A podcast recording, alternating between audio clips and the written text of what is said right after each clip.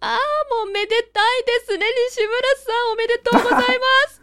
あ、ありがとうございます。もしかして見ていただきました？ブログ。はい、拝見しました。なんて言うんでしょう、こう、写真集のようなブログをうんうん拝見いたしました。そうなんですよ。もうあそこでね、紹介しきれてない写真がもういっぱいあって。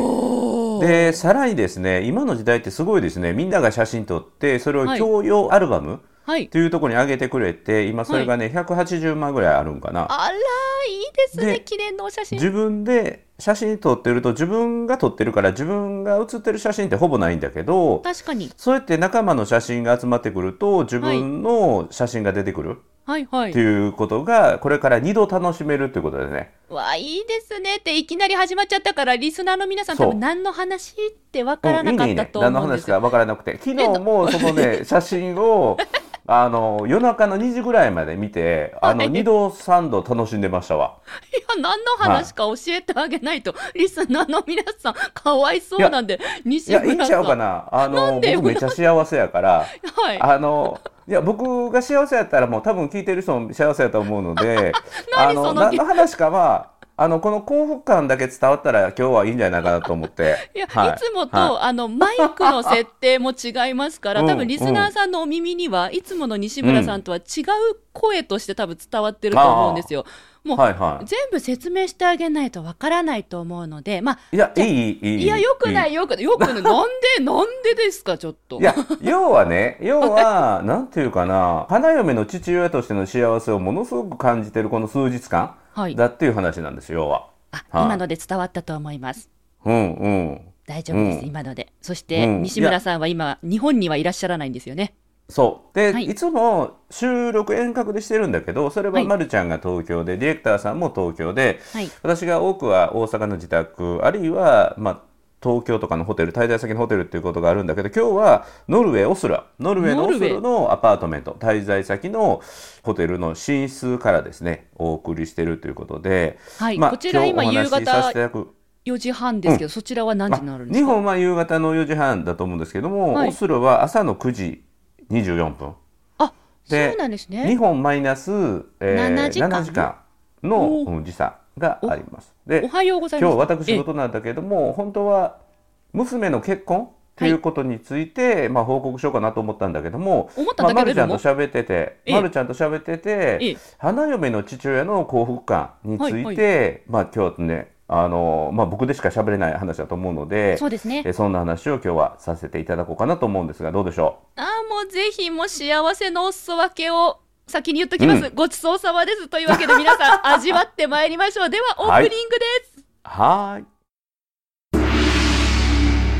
褒めるだけが褒め立つじゃない。い。日常の中からダイヤの原石を探し光を当てる。褒める達人的生き方を提案する。今日も褒め立つ。こんにちは。なっこも褒める。褒める達人。褒め立つこと西村孝之です。こんにちは。褒め立つビギナー。まるっと空気をつかむ MC の丸山久美子ですこの番組はですね褒め立つって何？と褒め立つに興味を持っていただいた方そして褒め立つ検定は受けた。褒め立つの講演会研修を受けたんだけども最近褒め立つご無沙汰だなという方に褒め立つを楽しく楽しくお伝えする。そういう番組です。はいというわけでね西村の皆さんあの西村さんは今ノルウェーにいらっしゃいましてえつい先日、長女の苗さんがご結婚されたということなんですね、本当改めておめでとうございます。あありがとうございます。まあ数日前にかななるんだけれども、はい。まあ私にとってはもう2日前なんです。けども4月の29日にノルウェーオスロのオスロ市役所のですね、はい。ムンクの間っていう、まあ、特別なあの限られた人しか使えないえ抽選で当選しないと使えない場所で、へええー入籍式ということで、はい。まあ、あの調印式ですね、えーはい。お互いに夫婦であることをこう確認する書類に署名をしてえで立会人がいてそれで2人は正式に夫婦になりますというその調印式が行われるということで、まあ、娘苗の、まあ、両親である私たち夫婦とあと花嫁の妹になる、えー次女とですね3人で、えーまあ、参加してきたんですけども、はい。いやよかったですわ。いやー来てよかった。西村さんは、えっと、お子さんがご結婚されるご経験は初めてでいらっしゃる、初めて。あ。初めて。そうなんですね、そしたら今日はその初めて花嫁の父になったうん。お気持ちを聞かせていただけると。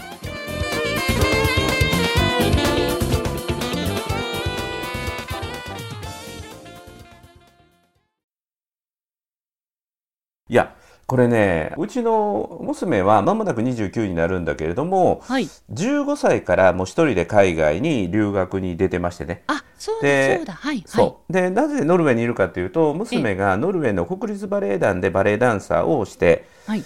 でありがたいことに永久契約っていうので41歳の定年退職まで、はいえ国家公務員としてのプロダンサーのはい契約をもらっているので、えノルウェーにえいるということなんだけど、ことですよねはいはいそこから遡って15歳でオーストラリアのメルボルンのオーストラリア国立バレエスクールで4年間はい。留学たった一人でしてその後ドイツのドルトムントにまた2年間いてで今、えーノルウェーにいてということで、はいまあ、彼女の、まあ、28年の人生の中でもう半分以上は一人で住んでるそうですね。15歳からですものね。確かに。そうで自立した生活をしてなおかつうちのその娘は今度結婚した旦那さんとですね、もう6年間付き合ってて。そうなんですか。そうでそのうちの5年間はもう一緒に住んでて事実婚の生活をもう5年ぐらいしてるんですよへえ。だからもう娘が自立っていうか、家を出てから14年ほどそうですね。そして、え13、ー14年ぐらい。はいはいはい。で旦那さんとなるような存在ができてもう5年ぐらい経ってるのであ、そうなんだ。いや今更読みに出す感動ってないだろうとこう思って油断してやってきたよねこっちにね。はいはいはいはい。はい、でそれがもうまさかのっていうことなんだけれども、はい。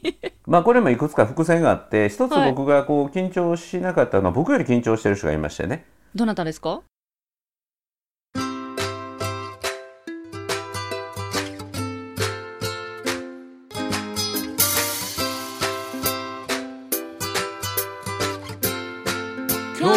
褒め立つ。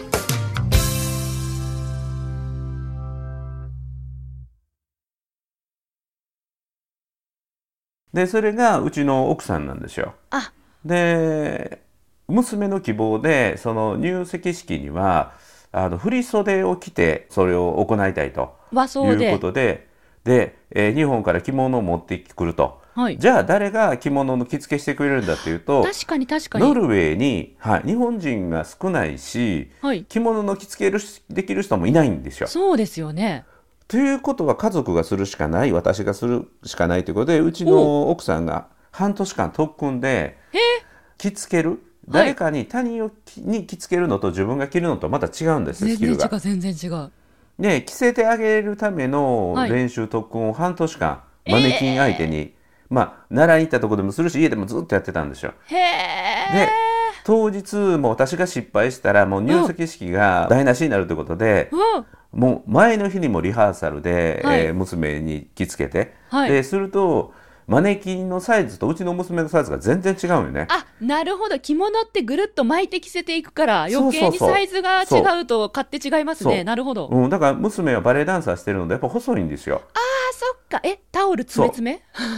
いやタオル今回あえて詰めなかったらしいんだけどもうそういう技術的な僕知らないんだけどなんせ違う勝手が違うという中ではい。もうめちゃめちゃ2日間始まるまで2日間めちゃめちゃ緊張してはい。もう疲れ切ってはってで結婚式の前の日に 娘のバレエの講演会もあったんですよ。うん、入籍式の前にあの1300人満席のステージに娘は立ったんだけどはい。もうそのわざわざもう1年ぶりに行ったはい。舞台、見に行けないぐらい消耗してて、はい。あえの前の日の舞台欠席。嘘。鑑賞そんなに？でもう当日にかけるって言って。えー、えもしかしてその欠席してお部屋でさらに着付け寝込んでた、シミュレーションうん寝込んでた。あえうん本当に、本当に具合悪くなっちゃったんですね、そうそうそう。緊張しすぎて。ああそうだったんだお母様。で当日午後2時半からの入籍式なんだけど10時から着付けが始まって、はい。でこれがまたね緊張することに、はいはい。その着付けてる様子とかメイキングムービーを実は娘が全部作りたいって言って、おう。カメラが入ってたんですよ。撮影のカメラが。そう。はいプロフェッショナルのビデオカメラと、で、はい。カメラマの2名が入って、はい。あの苗が長襦袢から食い物になっていくそその段階を全部レコーディング録余画計に緊張するわ。そうそう。そう。だからあの誰も見てないところでちゃちゃちゃっと失敗しながらはい。試行錯誤しながら、はい。っていうんじゃなくてもう一発撮り、はい。もうよくあるやんなんか音楽でこう生で一発で撮るみたいなね。あのレコーディングの。その緊張感。うわ私だったらトイレ行っちゃうそう。お腹痛くなっちゃう。その部屋がねもう56人のそのスタッフとかあるいは友達とかで満タンになってて、あ。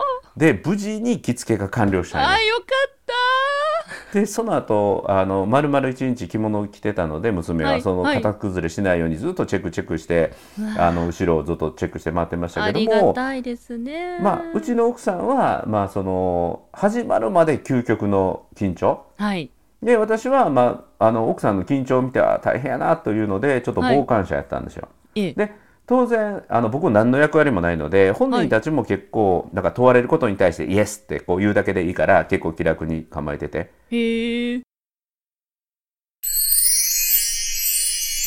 4個目。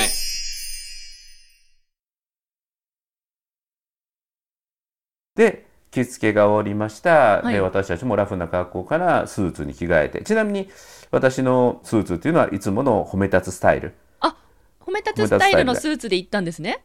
そうそう。で彼氏もあの僕がいつも仕立ててくれてるスーツ屋さんにはい。日本で仕立ててもらって、おう。で新調されたばっかりのもう本当に仕立て糸がついてるんじゃないかっていうぐらいピッカピカのサラピンのはい。あの出来上がりのスーツってへいうのをを着て参加したんだけども、はい。そのスーツについてはまたね別のストーリーがあるのでまたこれまた喋る別の機会に喋りますけどもぜひぜひ。なんせあの一丁羅に着替えてそして式場にえはい。ー移動して、でトラムっていう路面電車みたいなのを使って20分ぐらいかけていくんだけど、はい。まず日本人がノルウェーに少ないでしょ？はい。でそんな中で着物を見る人がほとんどいない。あー着物自体の文化がないんだ。そっか。そう。で苗の周りをブライズメイドって言って花嫁の友達たちっていうのが囲んでくれて、まあ、4人ぐらいかな。4人ぐらいのあのいわゆる花嫁の親友たちが取り囲んであの花嫁のお世話をしたり、はい。あの結婚式の時の立ち会いになるっていうんだけど、はい。そのブライズメイド花嫁の友達たち着飾ってる仲間がみんなバレエダンサーだからめちゃめちゃ目立つんですよ。スタイルいいんですね。スタイルいいんですよ。もうチャーリーズ・エンジェルみたいな。はあ。そんな感じ。で一人アジア人がいるのがうちの娘みたいなね。で皆さんおめかししてるし。そう。それは目立つわそう。で日本の着物で、はい。ノルウェー人の親友も一人いててそれが、はい。あのノルウェーの民族衣装へ着てくれてて、はい。あのスイスのなんかエーデルワイスじゃないけどもそういう、はい。スイスのあの民族衣装をイメージしてもらうと近いんだけども、はい。そんな格好をした人間が公共の、えー移動機関を使って移動してるから、はい。もうみんなパッシャパッシャ写真撮りまくり。珍しいですしね。なんかモデルさんたち歩いてきたって絶対思いますよね。そうそうそんな感じそんな感じ。でこれ今から面白いなと思ってるのは、はい。北欧の欧米人がいっぱいいるノルウェーでもそんだけ目立つグループやから、はい。日本来てそうやって練り歩いたらもっといいことになるなと思って。確かに。浮きまくる。ただし日本人はこっちみたいに多分写真撮らないと思うね。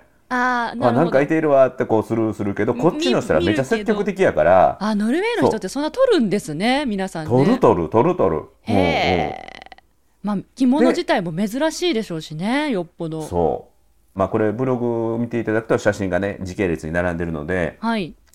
特に4月30日かなのものを見ていただくとその写真が時系列に並んでいてそして会場がオスロ市役所で、えーこれは過去に私何度か挙げてるんだけどそのオスロ市役所というのはノーベル平和賞の授賞式が行われる吹き抜けのところがあるところで、まあ私のね過去のあの今はまた違うビジョンになっているけれども、はい。ノーベル平和賞を2025年に取るんだって言ってね言えーそのイメージトレーニングのためにって言ってたけれどもそこにまさに。でムンクの間っていうのがあってムンクの実物の絵が飾られてる特別な部屋、はい。許可を得た人だけが入れる許可をもらって式を挙げれるっていうそのえー場所に行って、はい。で、えー厳かに人数制限があって24名ぐらいかなしか入れなくて。へー。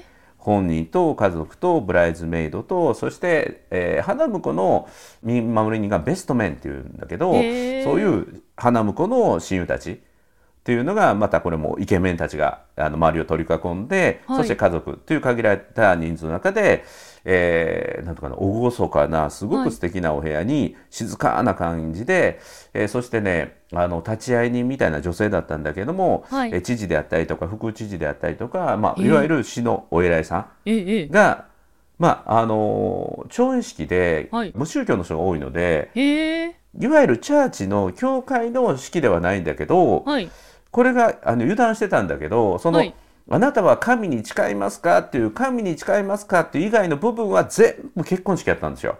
はいはいはい。4歩目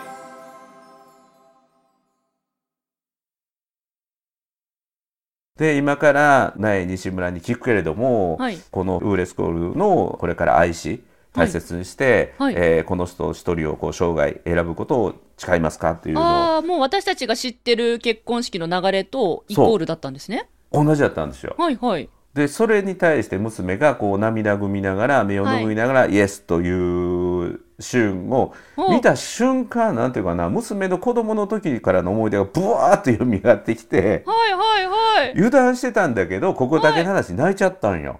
素敵なことですよ西村さん。うんここでねうちの嫁が泣いてるかなと思ったら泣いてなくて後ろの向いて僕の顔チェックしてニヤッと笑い合ってね。奥様もこいつって言って奥様も緊張のマックス超えてるからちょっと心にね余裕が生まれて楽しめてるんですよね。そう。しかもどんだけ余裕あるねんって言って僕の泣いてる顔写真撮っとるんよ。カメラ取り出して。西村さんその写真こそブログに載せるべきだと思いますいやそれねあげてないんやけど、はい。明日以降かな今日以降あげようかなと思ってるんえーだけどね、ぜひぜひぜひ。それもし上がったら通常はね私あのこのお話の鮮度を保つために西村さんのうん SNS は極力見なくさせてもらってるんですけど、うんそういったような写真が上がった時は見させてください。ぜひ。そう。見たい。や本当に油断してた。油断してた。僕泣かないと思ってたもん。全く泣く要素ないと思ってたもん。あそうですか。だって初めて娘さんがお子さんうがん旅立つわけですよ、まあまあ旅立ってるからね。だからそれの再確認するためだけなのえー、でだってそんな厳かな場所でね生涯のパートナーと誓いを交わすの見てたら、そりゃうるっとくるじゃないですか。日本とか特に昔だったらねうちの奥さんなんかそうだったんだけど、今まで実家からデートしててはいはい。で会っても僕と週1回じゃないですか。はい。でデート終わったら寝るのは自分の実家だからあの家に帰るはい。ところが僕らの時の30年前の僕らの結婚というと結婚式挙げる朝は実家ですよね。はい。実家で朝ごはんで実家から結婚式場に行きます、結婚式終わりました。今度帰るのはまあホテルだったりそこからな新居になるから、はい。もう実家には基本戻れない、なるほど。うん、これはものすごいことだと思うんですよ、はい。ところが苗はもう今まで生活したところ変わらんところに帰っていくから、はいうん、で僕らも同様に僕らの手元を離れたところのままやからはい。何にも驚きないかなと思ったんだけどいやいや。すっごいなんかねいやいやいろんなもの込み上げてきた。はいこよかったです、西村さんも人間でした。いやいや。いや人間であるし父であるなっていうのをすごい感じて。本当にねお父さんですよ、もう改めて今その娘さんが目の前で調印式を終え、うん生涯のパートナーと手を取り合っていく姿を見てうん。お父様どのようなお気持ちなんでしょうか、いやあのねもう一つびっくりしたことがあってね。はい。まず娘から聞かれてイエスって言うじゃないですか、はい。でそこでねポロポロっと泣いてもう目をね、こう拭ってああ、はなんかもうすごい気丈にっていうか、はい。あのメンタルタフに生きていかないといけないのがこれバレエダンサーなので、ええ。日々の鍛錬もそうだし、はい。いえーいろんな環境の変化にも超えて心と体のコンディションを整えていかないといけない、結構メンタルタフでないといけない、えー娘が、はい。まあ感極まって泣いてるんね。はい。で今度旦那さんの方が同じ質問されてイエスと答えてでこれで無事に結婚式終わりました。っていうので厳かな雰囲気で新郎新婦が僕らの方をくるっと反対向いてね。はい。で次の瞬間あの娘何したと思います？えー、なんだろうえー、なんだろうん、もうブーケを手に持ちながら、はいこうな目を拭いながらこっちを方向いてもうみんながもう大感動してるんよ。うはいもう本当にもらい泣きをしてる人が何人かいる状況で、はいうちの娘は右手を高々と差し上げて、はいガッツポーズ。ガッツポーズ。かかっこいい。おいおいおいおいかっこいい。なんか取ったぞみたいな、うん厳かな雰囲気の中でいや、素晴らしい。うん、たね。最高じゃないですか。4歩目。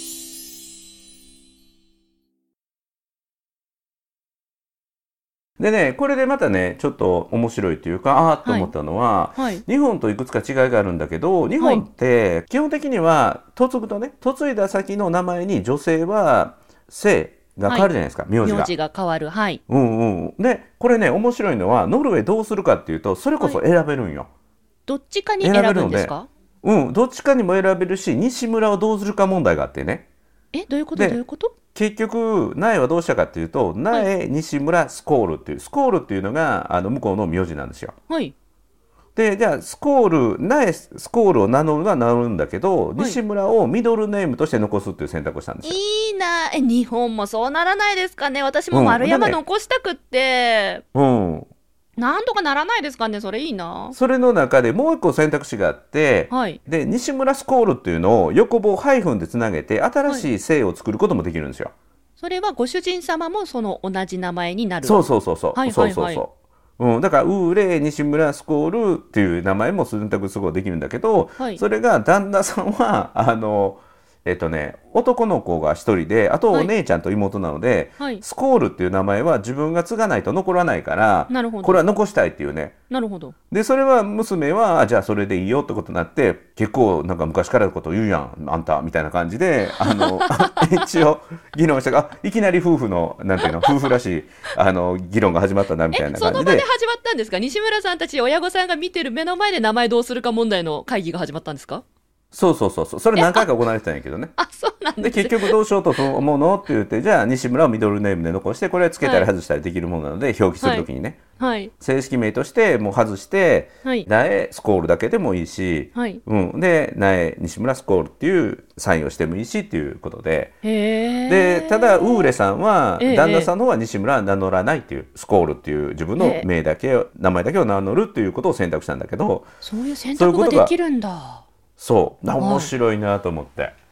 いいですね。であとそれに近い問題で言うとパスポート問題っていうのがあっあ、どうなてるんですか、パスポートは？でノルウェーははい。ダブルパスポートが許されてる国なんですよ。ダブルパスポートって何ですか？うん、だから2つの国のパスポートを持つことができて、二つの国？うん、でナイは今のところノル日本のパスポートを選択してそれのあの質問をね旦那さんの方が友達からされて、はい。奥さんのパスポートどうするのって言って今ちょうどそれ考えてる最中でって言って、はい。で詳しいことは結婚終わってから考えようと思うんだみたいな、うんうん。うん、なんかねそういう微妙な問題っていうか調整か。調整を重ねながら、新しいファミリーがはい。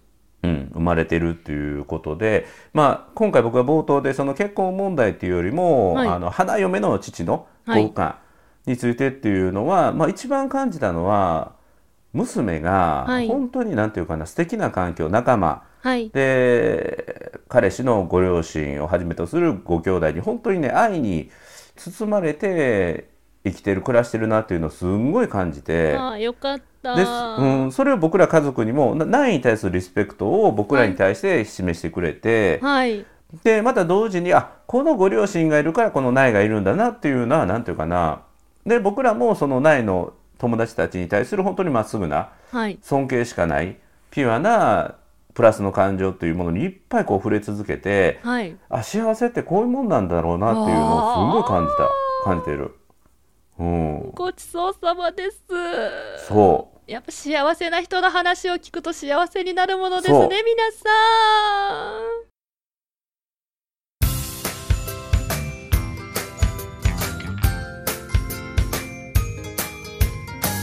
褒めるだけが褒め立つじゃない。今日も褒め立つ。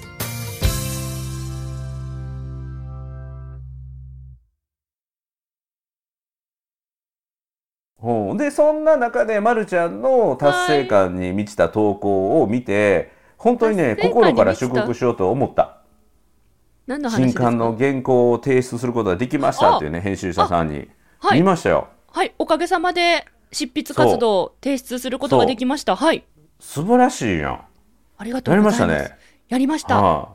えもじゃあそのあの幸せにちょっと便乗させていただいてうぜひぜやひ。約束のお食事会をお願いしてもよろしいでしょうか、もう喜んで、喜んで。やったうん。うん。もう、なんて、お互いにね、もはい。う幸せと、まあ、あ、そう、幸せって日常の中にあるなっていうのをすごい感じてね。そうですよ。些細な日常に幸せの種は転がっておりまして、うん。それを感じられるのか、踏み潰してしまうのかは自分次第だと 私はこの番組を通じて教わっているんです、あ、うん。やっぱりな、なんか成し遂げて余裕ができるといいこと言えるようになるね。いやいやもともと私はいいこと言うんです意外と この番組を通じてね、うんうん培わせていただいた技術だと思います、ノウハウだと思います、はい、そういった人間性だと思いますが、本当、今日はなんかもう、ああ、お父さんってそういう感じなんだ。そう。うん。なんかね。なんやかんや気抜いてても、娘さんが、お嫁さんに、花嫁さんとして目の前で、はいって言ってるの見たら、ポロリって涙が出るんだ。西村さんもお父さんだったんだ。今回またもう一つ続きがあるのは、はい。あの今回調印式で本当油断してきたんだけど7月1日に日本で披露パーティーがあって、え、結婚式するんですか？そうそうで今回の調印式、はい入籍式の動画をドキュメンタリーに記録してたのはなるほど。娘たちのメインの中のイメージは7月1日に日本で行われる披露パーティーが本番というイメージなんですよ。なるほど、なるほど。うんはい、でそこはい、はい。で僕のスピーチも用意されてるらしいしスピーチタイムね。で新郎のスピーチタイム用意されてるみたいだしはい。でそれに対してその今回出席してくれた人をはじめはい。70人近くのノルウェーを中心とした外国人が日本に集まってえ、え、な、え、70人？70人ぐらいで主にバレエダンサーとそのパートナー。はあ、いでその方たちがめちゃめちゃ日本に来るのを楽しみにしてるのでえ、え、え、どうやってお迎えしようかなと思って今僕がノルウェーでオスロで本当に歓迎してもらったそれはい。をもう倍返しだするためには何の準備をしようかなと思ってめちゃめちゃワクワクしてる。え、全員分の着物をご用意して奥様着付けですかね？それねあの確実にそれ想像しただけで倒れはる。倒れはる。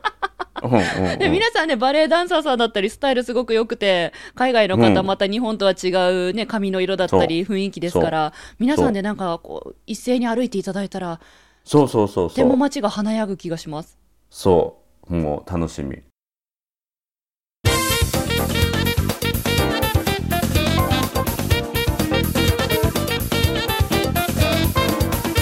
いや、いいですね。またぜひ、7月1日ですね、約2ヶ月後、うんまたその披露宴の様子も聞かせていただきたいです。そうそうでまずは今回のこのね入籍式、はいで今上げてるブログっていうのは僕が撮った写真だけのブログなんだけどあー、そっか。今すごくねアプリが発達してて、ええあの写真のアルバムみたいなのを共有できて、はい。うちの娘の友達たちが各自撮ったカメラで撮ったデータがぶわーっと同じアルバムに集まって今200枚ぐらい集まってるよねはい。でそこには僕の写真もいっぱいあるので僕と奥さんの写真もあるので、ぜひまあ西村さんの写真を使ってほしいですそうね。あの今日以降ちょっと上げていこうかなってあ、楽しみにしてます。それはじゃあ私もは拝見してもいいですか？うんうんぜひぜひでもはい結婚式のお写真は、うん。西村さんの泣き顔含め楽しみに 拝見させていただきます。本当におめでとうございます。はい。ありがとうございますまるちゃんもおめでとうございます。あありがとうございます。西村さん、はい。じゃあノルウェーにはあと何日ぐらいでいらっしゃるんですか？2日こちらにいあてで日本に帰ります。ゴールデンウィーク明けぐらいかな？あの、はい。の終わりぐらいに、えー戻るイメージです、承知しました。では次回の収録は日本でうん、日本から。収録ということになるわけですね。今日ちょっとね、はい。音声があのちょっとこもってると思いますがこれもライブ感で、はいあノルウェーからの、はいえー音ということで楽しんでいただけたらと思います。ありがとうございます。ではご安全に楽しんできてください。うんありがとうございます。今日は今日しか喋れないもうホットな僕の感情が非常に高まっている中でのちょっと恥ずかしいけど、えーそういうのをあの吐露したというかねあの表に出した、えー収録をさせていただきました。ということで泣く子も泣く？褒め立つ人褒め立つこと西村孝之とおお、褒め立つビギナー、まるっと空気をつかむ MC の丸山久美子でした。今日も褒め立つそれではまた次回。